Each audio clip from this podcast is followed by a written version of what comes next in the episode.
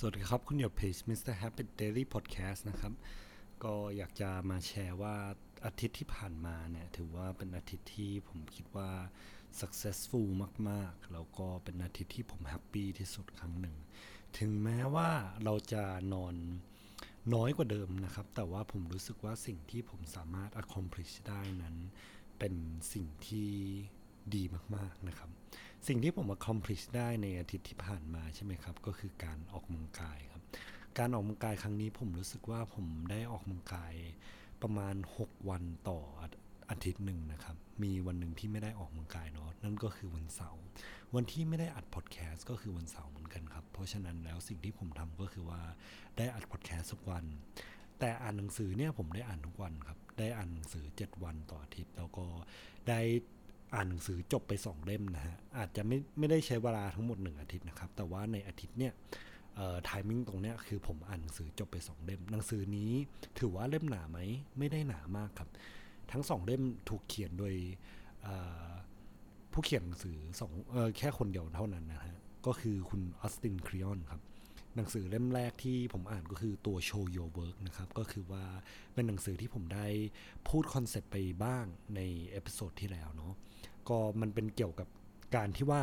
โอเค คนที่เป็น content creator เนี่ย คนที่เป็น artist เขาสามารถที่จะถูก discover ได้ยังไงนะครับ เขาก็จะแชร์เทคนิคอยู่ในหนังสือเล่มนั้น ต่อมาจะเป็นหนังสือที่ทำให้เขาดังนะฮะ เป็นตัวแรกที่ spark ตัวหนังสือเล่มต่อๆมาของเขา นั่นก็คือ Still Like an Artist Still Like an Artist ในที่เนี่ยมันก็คือการที่เขาบอกว่าเวลาเราจะได้ไอเดียอะไรมาสักอย่างเนี่ย จริง ๆ แล้วอะ่ะ มันก็คือการไปขโมยจากคนอื่นครับ แต่คำว่าขโมยเนี่ยมันอาจจะแรงไปใช่ไหมคือสิ่งที่เขาอยากจะสื่อก็คือว่า Still Like an Artist อะเขาอยากจะบอกว่าหลาย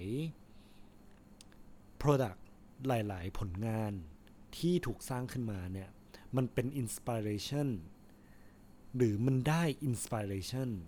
จาก artist หลาย ๆ คนรวมกันนะครับผม เช่น อันเนี้ยผมรู้สึกว่าตัวอย่างที่ผมเห็นเนาะคือผมเป็นคนที่ชอบจอห์นเมเยอร์มาก ๆ เลย แต่ถ้าคุณลองฟังจอห์นเมเยอร์แล้วเนี่ย เขาจะมีเหมือน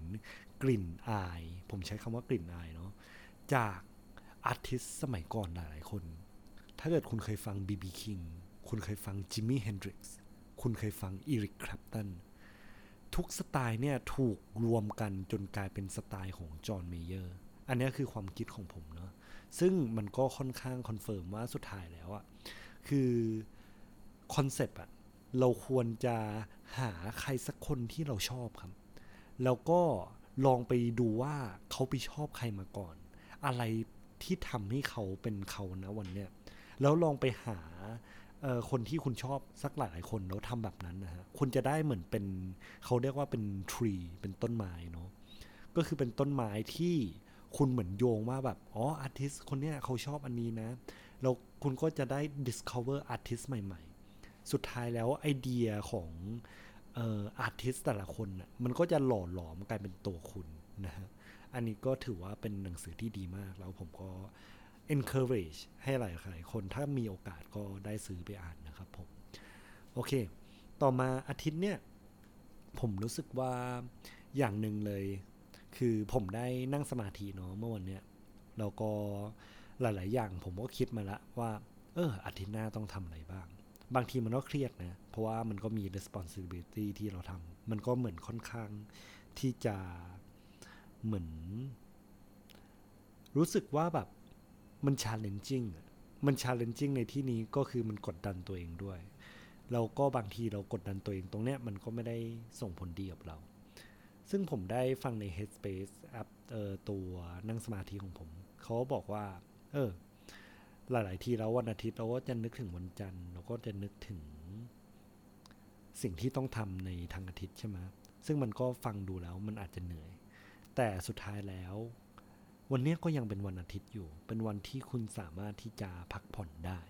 คุณสามารถที่จะรีแลกซ์ได้ ซึ่งหลังจากนั้นปั๊บผมก็ เออเริ่มเปลี่ยนความคิด ผมอะเดินไปหยิบหนังสือใช่ไหมเราก็เดินไปอ่านในสวนของผม อย่างน้อยคือผมผมโชคดีที่แบบผมมีสวนที่บ้านเนาะ แล้วผมก็แบบนั่งอยู่อ่านหนังสืออยู่ แมวผมอยู่ดีๆ ก็เดินเดินตามมา แล้วก็มาร้อง ร้องใช่ไหมผมก็จับมันอุ้มมานั่งตักผมอ่านหนังสือไปด้วยกัน แล้วอะสักพักมึงก็เดินออกไป ผมอ่านหนังสือตัว Steal Like an Artist เกือบจบละตอนนั้น แล้วแมวผมอะอยู่ดีๆ ก็เดินกลับมา แล้วก็โดดขึ้นมาบนตักผมแล้วนอนบนตักผมเอง อันนั้นเป็น moment ที่ผมแบบ happy มาก ๆ เลย แล้วก็เป็น moment ที่ผมรู้สึก peaceful คือเวลาที่เราได้แค่แบบใช้ชีวิต แบบเงียบๆ อ่านหนังสือเล่มหนึ่ง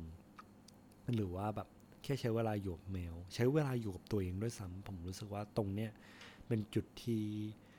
ถ้าเราหาตรงนี้ได้บ่อยๆ ก็ถือว่าเป็นเรื่องดีนะ ก็ขอขอบคุณที่ติดตามเพจ Mr. Happy Daily Podcast นะฮะ แล้วก็หวังว่าอาทิตย์หน้าก็จะได้มาฟังกันอีกเยอะๆนะครับผม ขอบคุณมากครับ